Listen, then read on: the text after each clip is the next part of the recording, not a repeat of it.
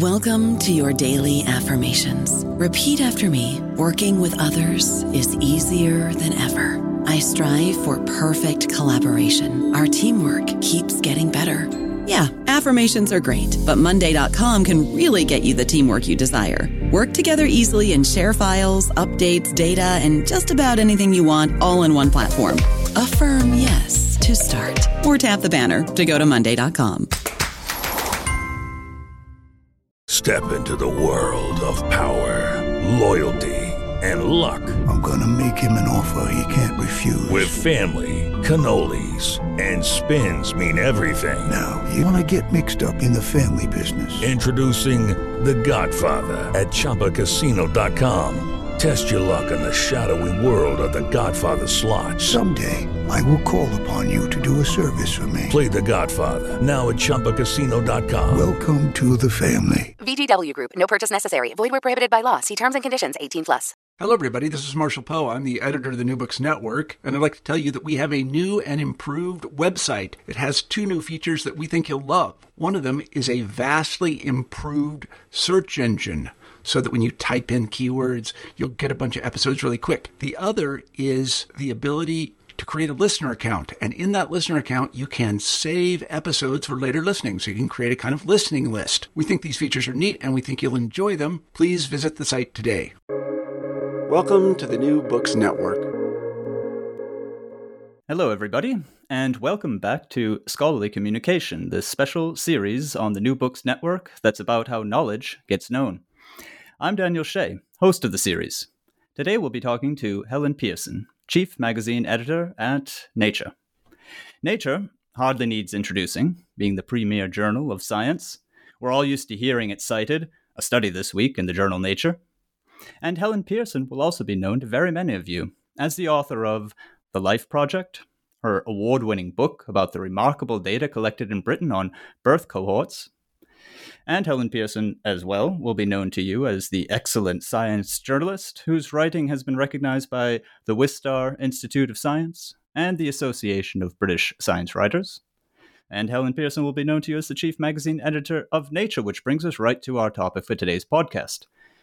Scholarly Communication, this special series on the New Books Network, has the aim of showing just how research gets published, a podcast about how knowledge gets known. Everyone from first year college students to tenured professors knows what research looks like because they either have been taught or have themselves taught how to do it. The same cannot be said about publishing. Scholarly Communication wants to help change that. Scholarly Communication wants to reveal to researchers and to readers alike just how essential communication is to their research. Because we believe that communication improves when people understand how communication happens. We believe too that research improves when researchers better understand their role as authors. A journal as vital to communication in the sciences as Nature, a journal as prestigious in the world of publishing as Nature cannot be missed. Helen Pearson edits the news, the opinion, and more for Nature, and it is her workday, her preoccupations, and generally her perspective on research and publishing in particular that make today's podcast.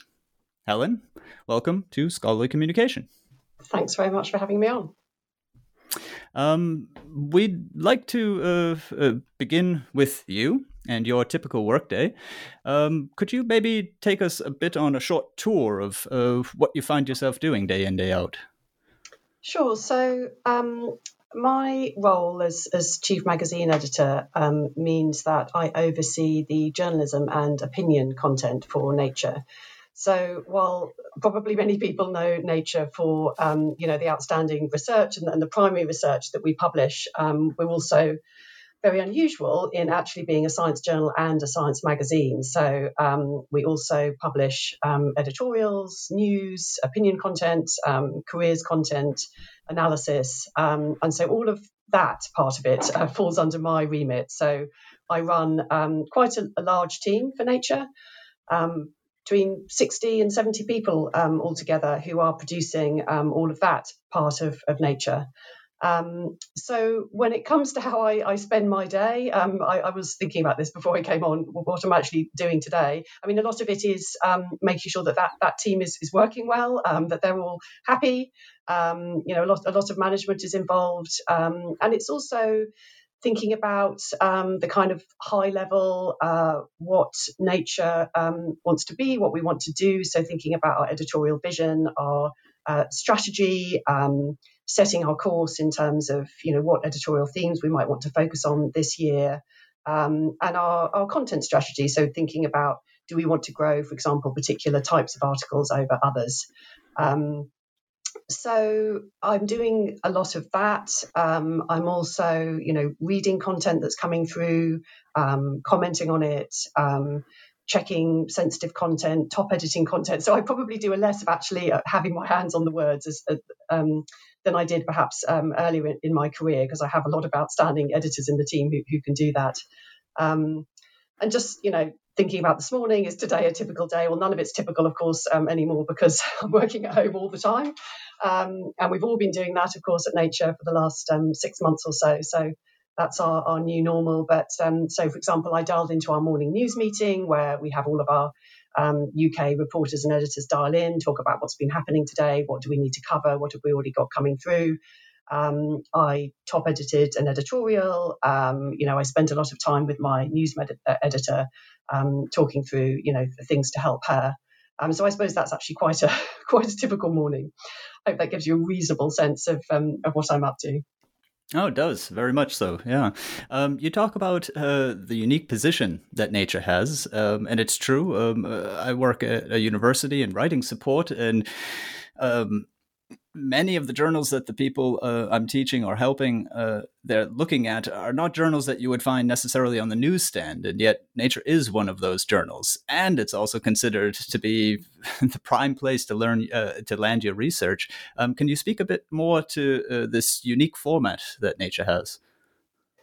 Sure. Um, I mean, Nature is actually very rarely on newsstands nowadays. So our, our primary audience are um, our working scientists. That's who I'm thinking about all the time is how to serve um, working scientists, working researchers um, around the world.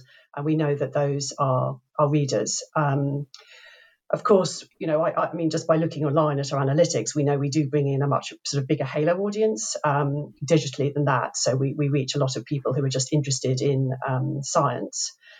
And uh, yeah, so I suppose your question is is sort of where does nature sit within the the sort of research um, ecosystem, the research publishing ecosystem? Um, yeah, I that's mean, right. Yeah, I, I think that we are. I mean, we're, we're very aware that we are one, you know, player in this enormous um, and important research publishing industry. Um, I mean, Nature is actually part of a, a you know a bigger um, scientific and research publishing company, Springer Nature, um, which alone publishes over 3,000 journals. So, you know, we're, we're one of many within, even within our own company. Um, and I think we're, we're more than aware of that. I think we ought to have a very um, modest uh, view of, of where nature sits. I mean, I know, you know, a nature paper can count for a lot for many researchers. Um, but publications in in all journals and all types of research is is extremely valuable, and we're more than aware of that.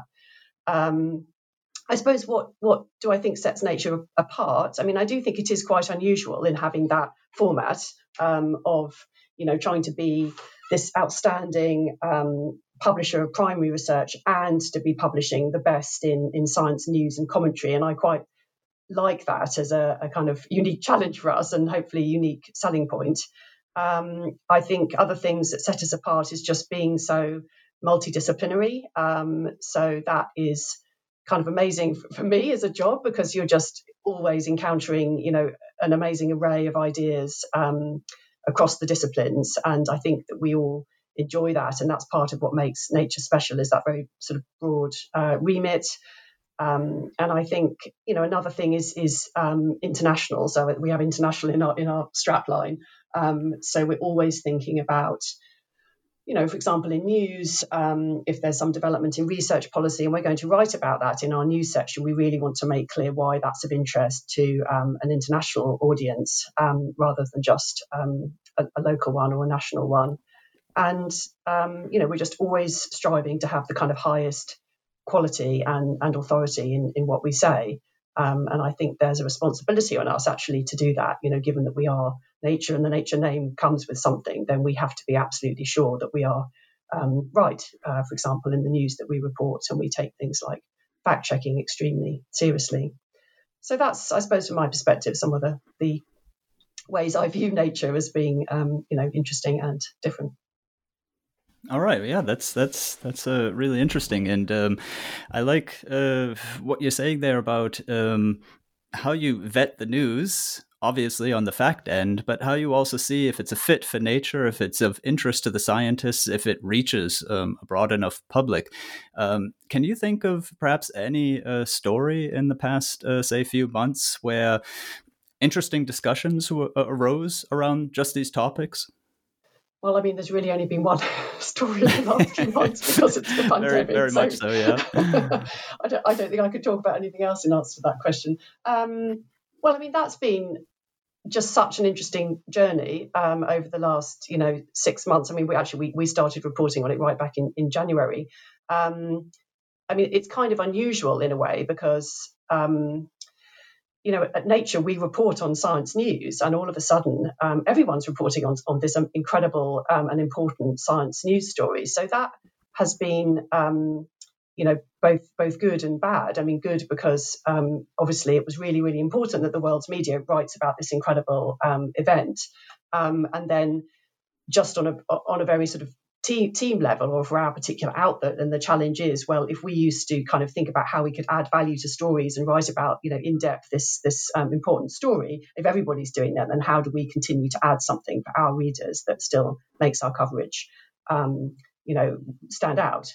Um, so we we we actually ended up writing out some editorial kind of criteria in the way uh, um, in the end. Sorry, um, that we were going to, as I said before, like always be focused on the research and the science. That's absolutely central to what we're covering. Um, and we've always, you know, been unafraid of going in deep on science. I mean, I think that's our, another selling point. You know, we're not going to be shy about talking about the nitty gritty of the research process or, um, you know, the discoveries. And we've absolutely committed to doing that. Um, you know, we were always um, like many media outlets, just thinking about how we could we could add some value or add some analysis or add some context that would help all of these developments make make sense. Um, because the other challenge is, you know, um, we're not a huge news team or a huge operation. So, you know, like many outlets, everybody's thinking about how they can still um, add something in this, um, you know, evolving and, and very difficult um, situation. So, and I suppose the other thing is, you know, just again getting it right. I mean, you know, given all of the in this particular story, of course, um, you know, the, the sort of proliferation of of misinformation and disinformation, then again, there's this massive responsibility that we we have to be sure about what we're saying. And so, I think we really tried to, to double down on that that brings up um, a pretty interesting point b- beyond uh, uh, COVID nineteen of uh, misinformation, disinformation, and and just the widespread availability of information. Um, you've been in journalism perhaps some time and can say something to developments there. Is uh, uh, would you say that now in twenty twenty? vetting information and making sure that uh, the story gets out right is done differently than it was done um, in the past?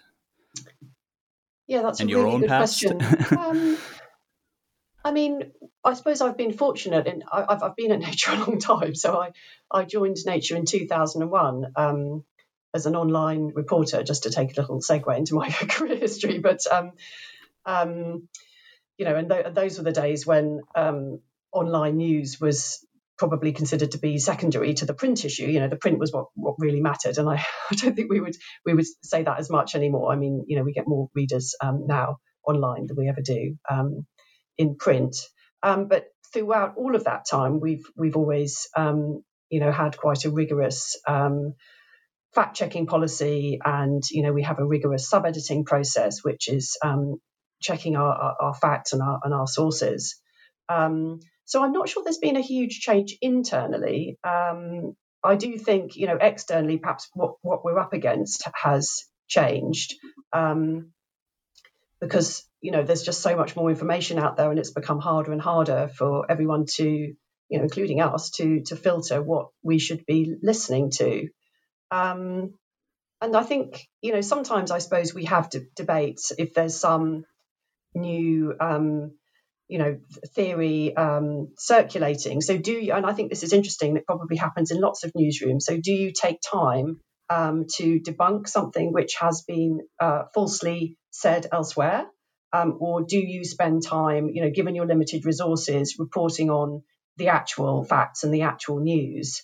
Um, and you know, you can see this on other websites, right? I mean, sometimes there will be um, entire stories or, or, efforts, or you know, even organisations setting up to fact checking what other people are saying. And I suppose we've felt so far, given that we do have limited resources, that we should focus on putting out high quality, accurate um, news and content, um, rather than perhaps being distracted by an agenda which other people are setting.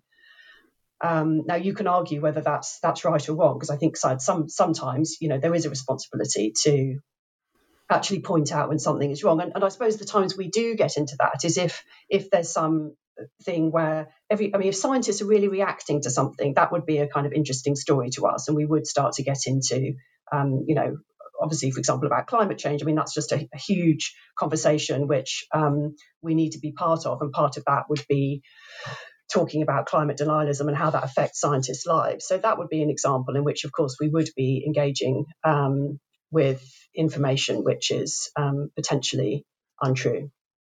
Mm-hmm. Yeah, that that seems to me to set a very clear strategy. If, in other words, um, if I'm uh, accurately repeating what you've said here, then you'd be more or less uh, relying on nature's established reputation of giving out uh, the best of information, and on the other hand, looking to the scientific community to see what everything, what anything might be of interest beyond that, if it touches on society or or politics or anything leaving the area of research. Would would that be perhaps an encapsulation of, of the strategy you would say you yeah, would be I mean, following we, in journalism? We, absolutely. Um, I think that we are, are, always trying to serve scientists in, in what we do. So we want to be, you know, in, invaluable and of, of use to them and helping, you know, science itself and scientists. Um, now we've always covered uh, areas um, where science. Um, I suppose what, what I'm saying is it's not that we we are um, ignoring, you know, society or politics. We will always cover those issues where they overlap with science and the, and the, um, the lives of scientists. So that's absolutely part of, of what we do. Yes, yeah. I mean, that, that, that came up very clearly. Definitely, mm. definitely. Mm. Um, you mentioned uh, uh, different uh, series that are brought in uh, concerning careers, for example, um, because very many people looking to publish in, in Nature are in post uh, grad work, for example, in in the laboratory and hoping to land a paper in in Nature. Uh, could you say something about some of those different series? for instance, pressure to publish or um, the PhD and and um, other such career um, series that you've had? Sure. I mean, we actually um, cover scientific careers um, and issues that, that matter to, to scientists, um, working scientists, all the time. So we have a dedicated careers section, which is extremely popular. So all, all type of careers issues, you know, issues that are important to the scientific community. Um, PhDs, early career researchers, postdocs, um, you know, that's absolutely central to what we're doing. And and interestingly, we know from from online analytics that the people who are reading um, that content tend to skew a little bit younger, which is great because we really want to reach those early career um, researchers. So all, all of the things you've talked about, we we cover regularly. In fact, we just published um, the first in a series where um, our careers team have done a survey of postdoctoral scientists. First time we've actually done that. I think we reached over about 6,000 and talking about the impacts on their lives of the pandemic, which of course are huge um, in terms of potentially changing their career opportunities and making things difficult um, to them in terms of mm-hmm. you know going on in science. So um, yeah, so I wouldn't say that's necessarily a kind of series. That's actually just sort of part of what we're doing all of the time, I guess. Mm-hmm. Yeah, yeah. No, it's a, standard section, so to speak. Then, exactly. yeah. Okay. Yeah. All right. Yeah, yeah. Um, I'm also interested though in uh, how, uh, in the nitty gritty, if you like, uh, uh, how this actually comes about. You've just talked about a very large team of upwards of 70 or 80 people that you're working with, and that you're top editing different articles and so on. Um, could you either through an example or uh, generically, uh, give us uh, an idea of how, uh, say, uh, that most recent uh, poll to PhD students or postdocs um, was was done from start to finish.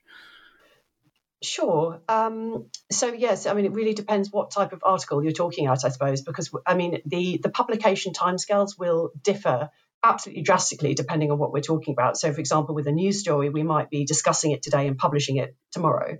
Um, but with a more substantial project, let's say like the postdoc survey, you know, we were discussing that a year ago um, because it would obviously take a huge amount of planning and so forth. Um, so, what's most useful to talk to you about? I mean, I could give you um, talk about a news story, or I could talk about a feature, or um, I, um, I, think probably not the news story, uh, yeah, unless yeah, unless you unless you uh, had an inclination for that. But um, maybe a feature or even this most yeah. recent. Um, I mean, I, um, I, I, can probably talk best about features because before I was doing this um, job, then at Nature, I, I, ran the features team, um, so I was really involved in the nitty gritty of, of, that. the the the news features are our sort of longest, um, our long form journalistic articles. Um, so they might run across, you know, between two, four, up to maybe five pages in, in a print issue. Um, so maybe 2,400, 3,200 words. Um, and they would probably be anywhere between I don't know. Um, I mean, as little as, as a month in the making, because uh, we've really speeded speeded them up, especially during the pandemic. Actually, um, to again as much as a year, depending on what the idea is. Um, and I would say probably about half are reported by our staff reporters. So we have a um, a team of journalists who work within Nature, and we also work very closely with fantastic freelance writers who work around the world. Um, and sometimes ideas are pitched to us, and sometimes um, we will, quite often, you know, editors within their discussions will come up with an idea that we think is a fantastic um, news feature and just really deserves, you know, more more depth, more words, more reporting than you would want from a from a news story.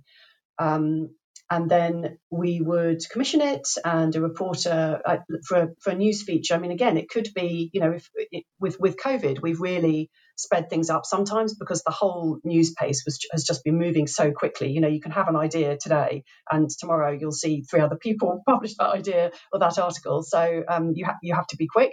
Um, you know, we've we've done them in as little as two weeks, um, but before COVID, you know, it, it, would probably be a lot longer than that because a journalist might go away and have to make, you know, tw- 20 phone calls, 30, um, you know, to interview scientists and bring it all together.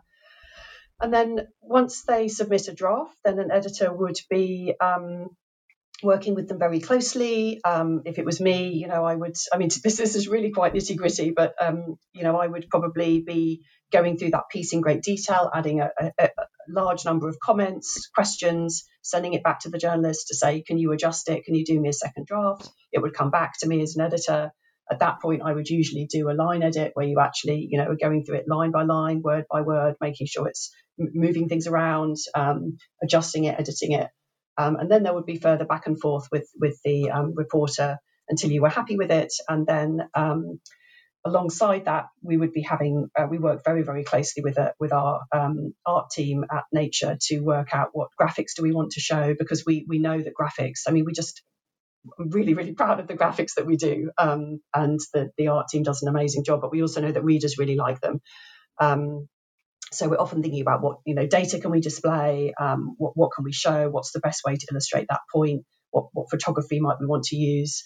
Um, and then uh, alongside that, at some point, the text would go over to our sub editors who would go through it extremely carefully for, for grammar, for style, for sensitivities, for fact checking. Um, and after all that has happened, then we would be getting close to publishing it. Um, and often it will publish um, in digital uh, before it would it would ever go into the print issue. I mean, that's in fact that's almost always the case now. So that in a nutshell is what it takes to, to just produce one article. I don't know about you, but I'm very busy and I don't have a lot of time to cook. That's why I subscribe to Factor. Eating better is easy with Factor's delicious, ready to eat meals. Every fresh, never frozen meal is chef crafted, dietitian approved, and ready to go in just two minutes. You'll have over 35 different options to choose from every week, including Calorie Smart, Protein Plus, and Keto. These are two minute meals Factor meals are ready to eat and heat, so there's no prepping, cooking, or cleanup needed. They're flexible for your schedule. Get as much or as little as you need by choosing your meals every week. Factor is the perfect solution if you're looking for fast, premium options with no cooking required. Sign up and save. We've done the math, and this is important. Factor is less expensive than takeout, and every meal is dietitian approved to be nutritious and delicious. Head to factormeals.com slash NBN50 and use code NBN50 to get 50% off. That's code NBN50 at factormeals.com slash NBN50 to get 50% off. Yes, yes, that uh, somehow doesn't surprise me. Writing being always a process and a team effort, uh, yeah, yeah. Uh, in that way. Um, do you uh, have any of these uh, ideas coming uh, down the line that get started, that enter the editing process, and at some point get sidelined or even left? Um, we're actually quite good at nature at not doing that. I mean, that's sort of called killing a, a piece, I, I suppose. Um, we're we, we're quite rigorous in the way that we probe an idea before we would commission it, because you know nobody wants to waste their their time um, working really hard on an article which won't eventually be published. So we're far more likely to really make sure that it's something that we think will work before we would commission it. If, if, if this is a piece from a, um, a reporter. Um, I mean, sometimes, of course, events change. Um, you know, you're, you're, always reacting in news. So, yes, yeah, sometimes you have to recast a piece or, or, think, you know, I mean, there's often ways you can keep the body of the text, but you might need to just reframe it or something if events have changed. Um, so, I think generally that's that's more likely what we would do than actually completely give up on a story. I see. Okay. All right. You you mentioned um, also then it being published digital before it then enters into the print format. Mm. Um, is there, would you say, a, a, large difference in content between the two? Um, are there many features online that you're not finding in the print, or um, perhaps even yeah. the other way around? I mean, that, yeah, that's a great question. Um, so we've we've sort of increasingly over the last sort of five years probably just pushed more and more towards this whole digital first way, way of thinking, um, which of course has happened across media organizations, you know, particularly ones which have a, a long, long legacy of print like like we do. Um, but you know, you, you, need to go where the readers are and serve readers, and, and they are on their their laptops and their phones, and that's where we need to be. Um, I would say, in terms of you're, you're, basically saying how much more content have we got online than ends up being going into the, the print issue. In in news, I'd say there's um, there's a reasonable amount. Um, that there's some that we would would only appear online and we wouldn't put it into print. But with most of the other sections, I would say, and by sections I mean the other kind of article types, um, I would say most of what we're publishing digitally is is ending up in the print issue. But it's just um, it might not be you know immediately after it's published in digital, so there might be more, more of a lag than we would have had in the past. Um, and we're just sort of increasingly moving to this concept of um, you know curating the kind of the, the best of, of what we published um, in digital into the the print issue, which again is is sort of you know the way that the industry is um, is going. Okay, yeah. So no major exception there in in comparison to other um, other no, online and so. print. Yeah. Mm-hmm. Okay. Um, you mentioned earlier the analytics and said uh, that you are able to see that, for instance, many of your careers uh, features are extremely popular. Um, could you perhaps point to other features that that rank in a similar way? Sure. I so, mean, maybe I should just talk a bit about sort of how we how do we gauge whether what we're doing is is a success, right? That's a better um, question. Because because analytics is is you know one way of, of looking at that. Um, so and and and what's interesting is that sometimes you know you're we're going to publish a piece which we know is really important editorially and and it sort of speaks to our um, editorial mission or our, our, mission statement and I can come back to that if you want um, but we, we actually know that that piece might not do very well online but that's obviously not going to stop us um, publishing it um, so I suppose there's that. So there's one way of is sort of are we we've set ourselves some editorial goals. Um, maybe we've said you know we are um, focusing, for example, we've, we've had a push to really focus on climate change. You know, so it fulfills that goal. We really want to cover climate change. Um, so that's that's a success in one way. Um, and but we can also, of course, look at um, analytics and you know and kind of understand reader behavior in a way that we can never do with the print issue because although you can count how many print issues that um, people that we're sending out we don't actually know without doing surveys which we do sometimes do. Um, but you don't know really week to week what articles have resonated with readers and that's what you can do with analytics online. So we do look at that um, and I have a fantastic um, person, Anna Nagel, in my team who looks carefully at our traffic all the time and is feeding that back to the team so that we can make you know use that to inform our, our editorial strategy. So we're looking at kind of um, total page views that we get on pieces we look at um, page views we're getting from academic institutions from subscribing institutions which give us a really a sort of more focused way of understanding what actually the working scientists are, are reading. And that can be actually sometimes quite different to what the, the sort of broader audience is, is looking at. Um, and then we're also looking at other measures of, of impact. Um, so we look, we, really want to be publishing what we would term thought leadership. So, you know, we want to be setting the agenda in science, we want to be shaping how it's done, um, we want to be improving science. And so we are trying as best we can to work out whether we have uh, done that. And um, and that is is much harder uh, to to gauge because um, you're trying to measure whether you've made a difference in the real world. And I think lots of media organisations sort of struggle with how to actually measure that. Um, but for example, we would look at things like, um, you know, how much discussion have we prompted on social media? Um, have we have there been media pickup of, for example, a piece about science policy that we've published? Have we won uh, journalism awards or design awards?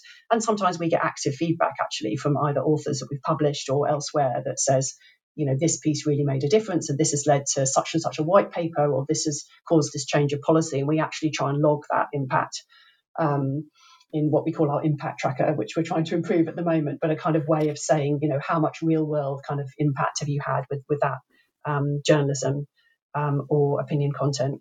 So lots of different ways, really. You know, it's, it's unsurprisingly there's no simple answer to kind of what's what no, success no, it doesn't is, surprise think, at all. Yeah. yeah. I, I, just I just wanted to follow up there on that last point mm-hmm. that you made about um, getting feedback um, from scientists or authors uh, saying that it led to perhaps this white paper or definitely mm-hmm. influenced discussion in one way or the other.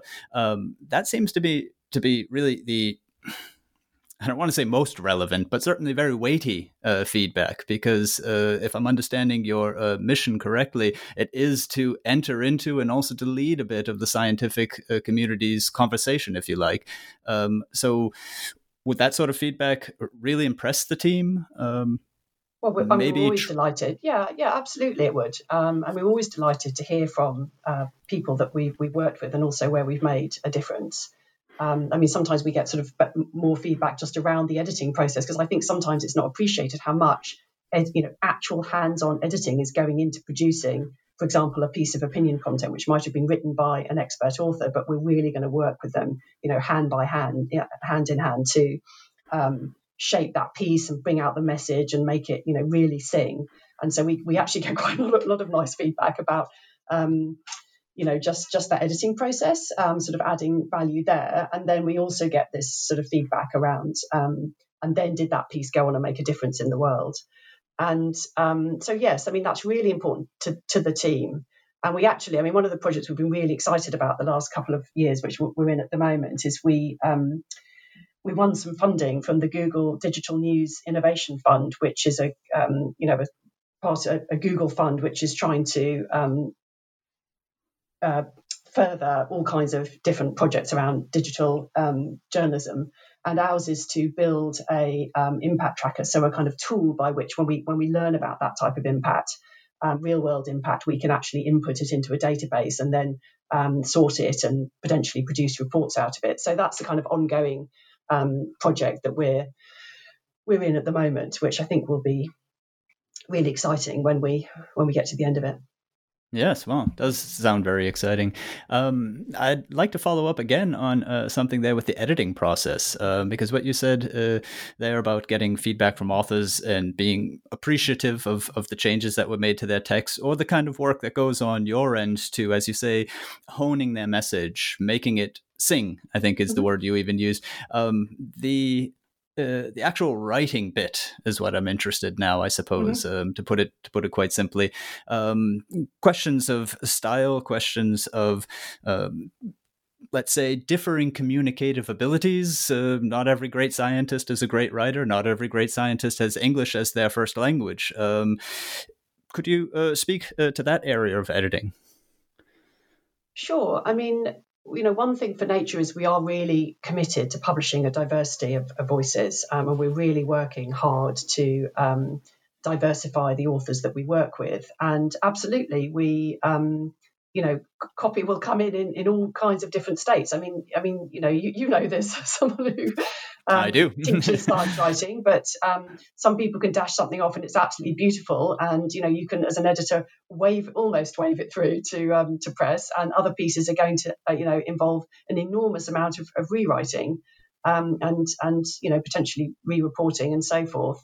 So, but that's what editors do, um, and you know that could be really enjoyable as well to take something and actually really sort of help an author um, extract the message and, and, sort of distill the message that they want to um, to say.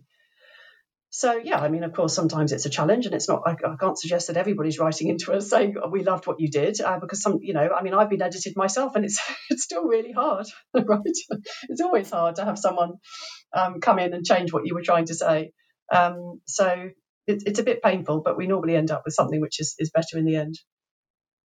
Is there any way that you could perhaps put a, a name or two or a, um, a, point or two on some of the guidelines that are in editors' minds when they're shaping something for uh, the Nature page? Um, let's let's stay very much, of course, in your area of uh, of the journalism and opinion. Um, but when something's coming in, even from a freelancer or mm-hmm. let's say it's from a scientist, um, how do you how do you make a judgment on even on the level of the sentence, if you like, or on word choice? uh, that says this is now communicating, this is now getting through?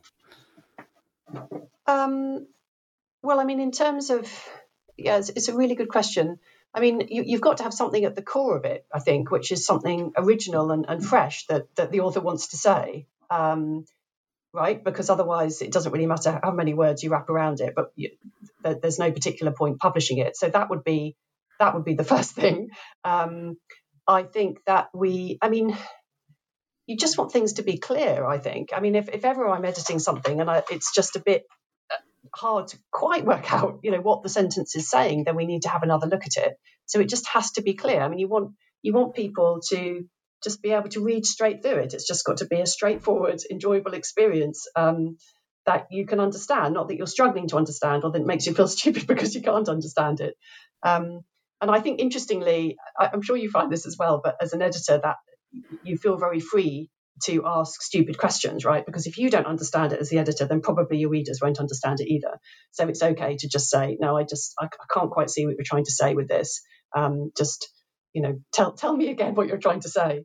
Um, so you know, clarity is absolutely paramount. Um, we we don't really tolerate too much jargon. I think in in our um, in our journalism and opinion, um, you know, we're really trying to. I mean, if you look, obviously, it's a research paper just because of the way that the research um, the research community now is so specialized, then it, most papers are very inaccessible to people who are outside that field. Um, but what we are always thinking about for a piece um, in, in, the front of Nature in the magazine part is is that piece readable and understandable by anyone in any discipline?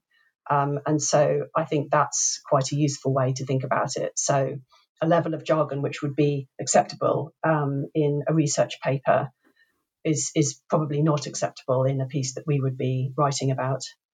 Um, and I suppose the other thing, you know, we do try and I mean, we're always thinking about the kind of the data and the evidence to support what we're saying, and so often we are pushing to, you know, if, if somebody wants to make a provocative statement in an opinion piece, then we want to know how that is is supported, um, and so the more data we can have behind something, then the better, as far as we're concerned. Okay, yeah, well, that gives a very clear picture, and it also reflects the idea, as you said in the very beginning, that your readership is interdisciplinary. So mm. you want to make sure that the upfront content, as you say, uh, is for everyone, and perhaps uh, after that, the actual research articles are certainly going to be slightly more uh, pinpointed, if you like. Mm-hmm. Yeah. Yeah, that's right. Okay, all right. Um, One uh, last thing that I'd uh, be interested in is uh, you talked about a, a, mission statement in your editing. Mm. And uh, you said that you might be able to uh, flesh that out a bit and uh, tell us a bit more about what its content is. If if if, if you would, that would be um, yes, very interesting. Yes, I mean our mission statement is published online, so it's certainly no secret. Um, I probably should have done this at the start because it allows me to talk a little bit actually about the history of nature, which is which is quite um, interesting. And we all spent a lot of time thinking about this last year because um, Nature was founded in 1869, so we were 150 last year. So um, we had various um, celebrations and the celebratory anniversary issue. Um, but anyway, it's it's the reason this is relevant to the mission statement is is our mission statement has um, not changed all, all that much since um, since the very start, and um, the mission statement now um, shows that we part of our mission is is not just um, publishing primary research. It's always been about this wider communication of research. Um, and if you Google Nature mission statement, you can find it. But um, it it says that it's um, so our mission statement is first to serve scientists through prompt publication of significant advances in any branch of science. Um, and to provide a forum for the reporting and discussion of news and issues concerning science. And um, Second, to ensure that the results of science are rapidly disseminated to the public throughout the world in a fashion that conveys their significance for knowledge, culture, and daily life.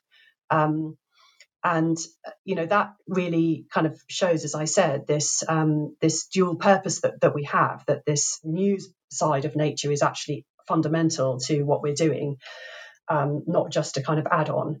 And interestingly, actually, right back at the very start when Nature was founded, it was actually founded more as a popular science magazine, so perhaps more like Scientific American or New Scientist Today. Um, and it was actually only over time that it became, um, it evolved into a journal that um, in which scientists publish primary research. And um, so we kind of, I mean, that, you know, again, sort of shapes it's not so specific, obviously, that it's guiding us into saying, well, we need to cover climate change, but it does just show that the activities of what you know I and my team do is really um, a very important part of what nature does by fulfilling its its mission. Um, and you know, I, there was one stat I just wanted to throw in actually, which is about 70% of the articles we publish, if you just go by count, are journalism, journalism and opinion content, which just goes to show what a big um, part of the journal it actually is. Yes. Okay. Yeah. Interesting history too, as well. Uh, the, the fact that it's kept this character of having, as you say, yeah. this news dissemination idea, but That's has right. also become so important to uh, primary research as well. That's right. Uh, one thing we've, uh, I feel we've kind of overlooked in our interview because of me, I failed to ask uh, you a bit about uh, yourself and your career background. If you could maybe, you en- you did mention in passing that you entered in 2001, I believe, into Nature. Could you yeah. give us a, a a brief trajectory, if you like, what brought you to science journalism? Sure, yes. So I um, was in scientific research myself just up to the end of a PhD, which I did up at the University of um, Edinburgh in Scotland. And um, after that, I, I, had a sense that, you know, what, while I loved science, um, I didn't necessarily enjoy the just the intense focus on, on one narrow area, which of course you experience in a PhD. And I think if you speak to lots of science journalists, they often tell the same thing that they wanted a kind of broader view. Um, and so I went from uh, that. I worked briefly in the Science Museum in London. I started to do a bit of freelance science writing um, for New Scientist. And then I was able to get a position at Nature, um, as you said, in, in 2001 as an online reporter. Um, so I was reporting uh, and really editing for Nature from that point on. I spent um, eight years of that in New York, which was a great experience um, working in our New York office and just getting a sort of um, sense of you know US research and policy, which I think is fantastic and to have. And now I am back in London, and um, I mentioned before that you know within that path I um, was focused for a while on on features editing and running the features team, which is kind of, I suppose, my personal love, perhaps in, in longer form um, science writing and science journalism. I, I, really enjoy that, and that led on eventually to, to writing the book. So that's really been my path, I'd say. Yeah, yeah, and the feature writing is certainly what captures my attention. I completely, I'm completely uh, on board with you there. Um, uh, one quick question there to the uh, um, your experience in America. Um, you mentioned that it was uh, quite interesting to see how policy was. Could could you say a word to how it's uh, what it is that you learned there, maybe in that direction?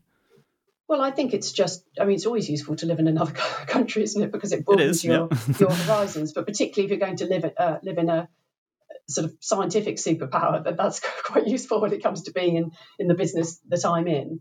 Um, so, yeah, I mean, I just had to report. I mean, I was mostly writing about biomedical research, but obviously starting to understand how important institutions such as the National Institutes of Health, you know, work and how research funding is given out and um, you know, the, comp- the, intense competition, I think, for um, funding and to to publish.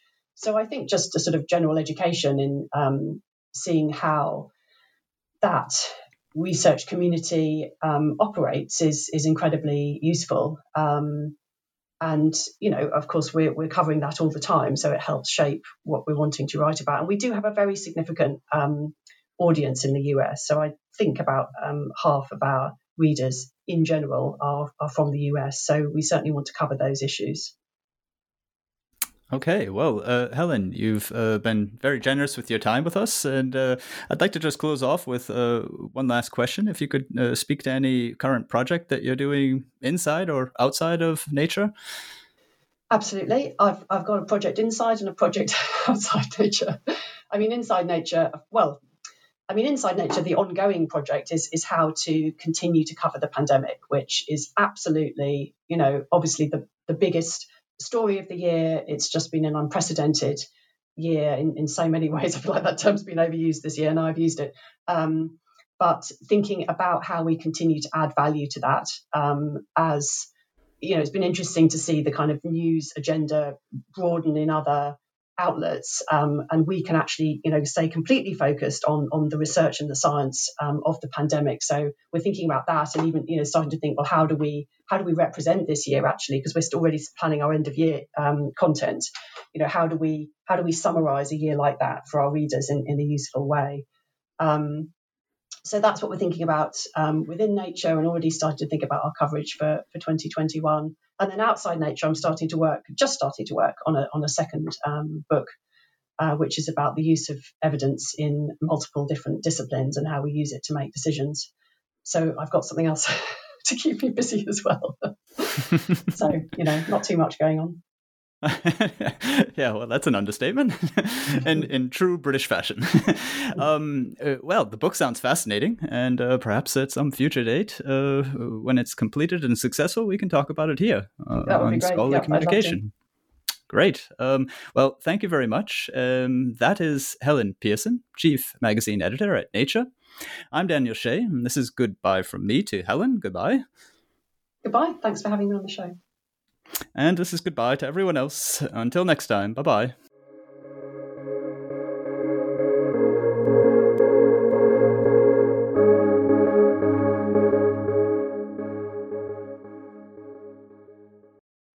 With lucky landslots, you can get lucky just about anywhere. Dearly beloved, we are gathered here today to. Has anyone seen the bride and groom?